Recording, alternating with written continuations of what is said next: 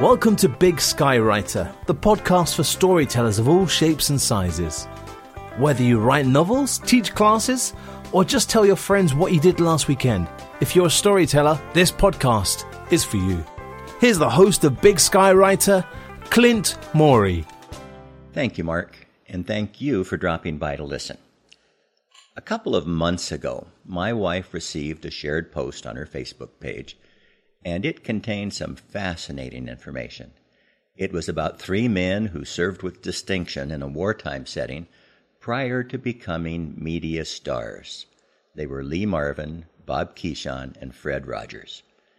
Now, it used to be, if I read a good story on the internet, I felt perfectly comfortable sharing it with others, but I've been burned several times with fake quotes, fake facts, and completely inaccurate stories. So Hopefully, I've learned my lesson. Now, when I hear a good story or read a good quote or find some interesting facts, my first thought is to verify the information. And that's what I did in this case. I went into research mode. Now, I have to admit, I'm a history guy and I find research fun. So I began checking the details of the story.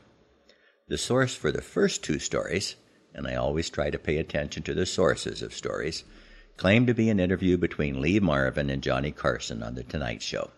Okay, I'm dating myself. Well, Lee Marvin was a famous movie actor, and he was a Marine during World War II.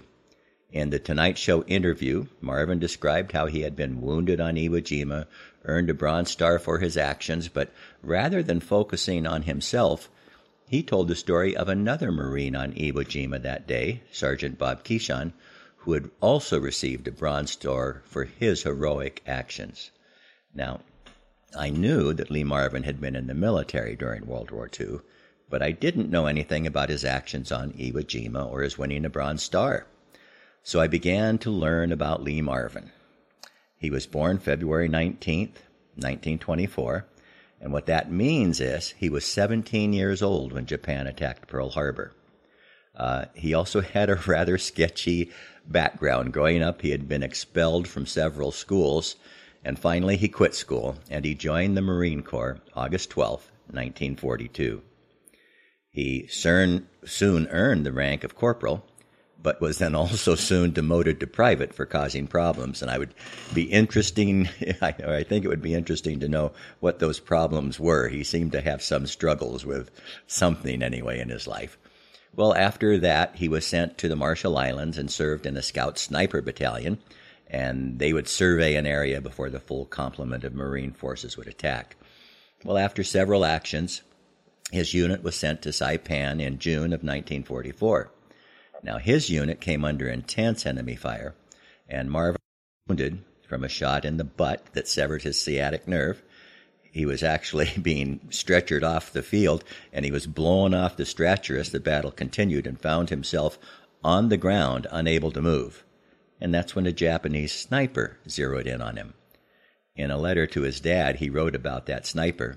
His first shot hit my foot. His second shot was just about three inches in front of my nose. Somehow, Marvin managed to convince himself to get up and run to safety.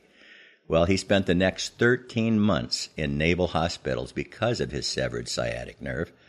He wanted to get back in combat, but his injuries prevented that.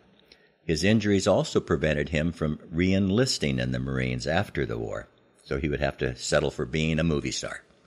Well, the interesting thing for the story that I was researching, the assault on Saipan happened on, in June of 1944. Now, the Battle of Iwo Jima lasted from February 19th to March 26th of 1945. During the Battle of Iwo Jima, Lee Marvin was in a hospital. So the very first fact in the story was wrong.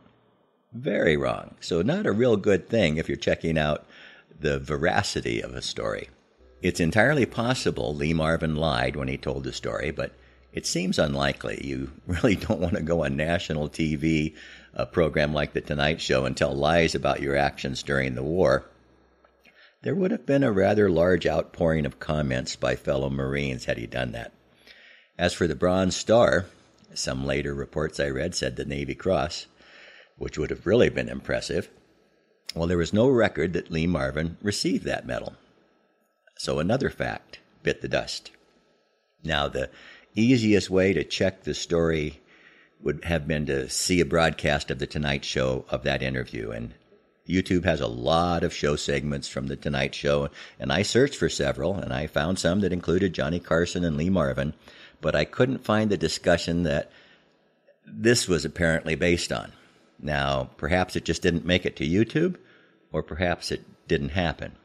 I did find a TV interview with Lee Marvin on a British network, and he talked about his service in the war, and he mentioned his wound and his Purple Heart, and he did not mention Iwo Jima or Bob Keeshan.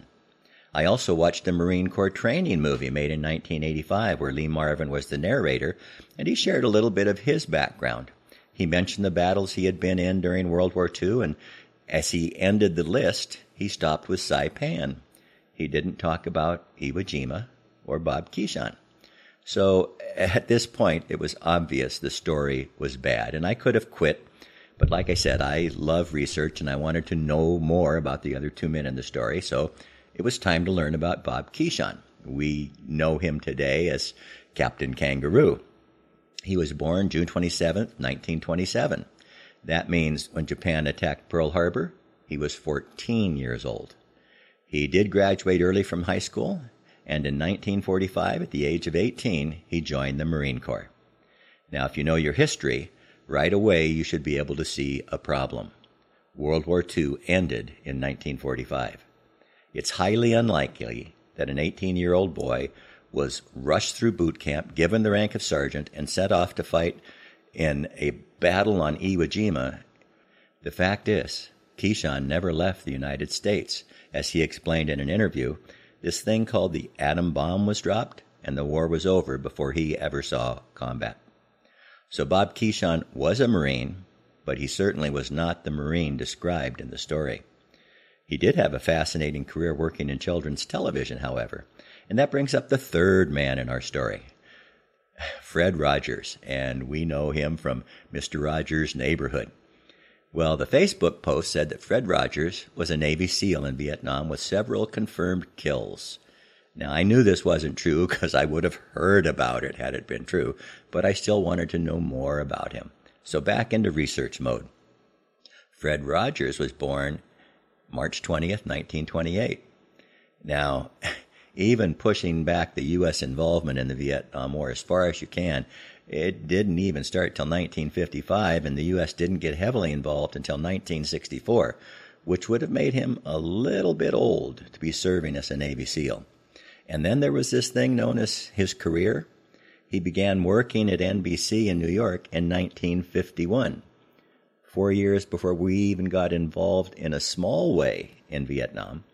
In 1954, he worked for a public television station, WQED in Pittsburgh, and he was there for seven years. Well, that's prime Vietnam War time. In 1963, he went to work for the Canadian Broadcasting Company, producing a co- show called Mr. Rogers. And in 1966, he moved the show back to WQED in Pittsburgh and developed that, the show that we know as Mr. Rogers' Neighborhood, a show that would last until 2001. 895 episodes. How he could fit a job as a Navy SEAL into that broadcasting career is difficult to imagine. So, about the only thing that even had a remote tie in to the story is that he liked to swim. But that hardly makes him a Navy SEAL. The fact is, Fred Rogers never served in the military. So, what's the point of this episode? Well, the information that we receive today about our world is often, like that social media post, completely false. Sometimes there are little elements of truths in that. But there is so much that is just plain wrong. And we need to be aware of that. We need to be careful. When you receive information, and I don't care if your choice of news is the New York Times or NBC or Fox News or a podcast by Bob produced in his basement, don't assume the facts they give you are true. Unfortunately, the journalists of our day rival the politicians of our day at spouting untruths. And that's just a nice way of saying they lie. So that puts the pressure on us. We have to take responsibility for finding out what is really happening in our world. And that will take some effort on your part and on my part. So don't click the share button and pass some item along just because it agrees with your political view or because it sounds interesting. Check it out. See if it contains truth. And if it does contain truth and you still feel it's shareable, then go ahead and share it on your social media posts. And hopefully, people will learn that anything you share can be trusted because you've checked it out. Okay, I'd like to end today's show with a blessing from the Old Testament. May the Lord bless and protect you. May the Lord's face radiate with joy because of you. May he be gracious to you, show you his favor, and give you his peace. Until the next time we get together, be the reason someone smiles today.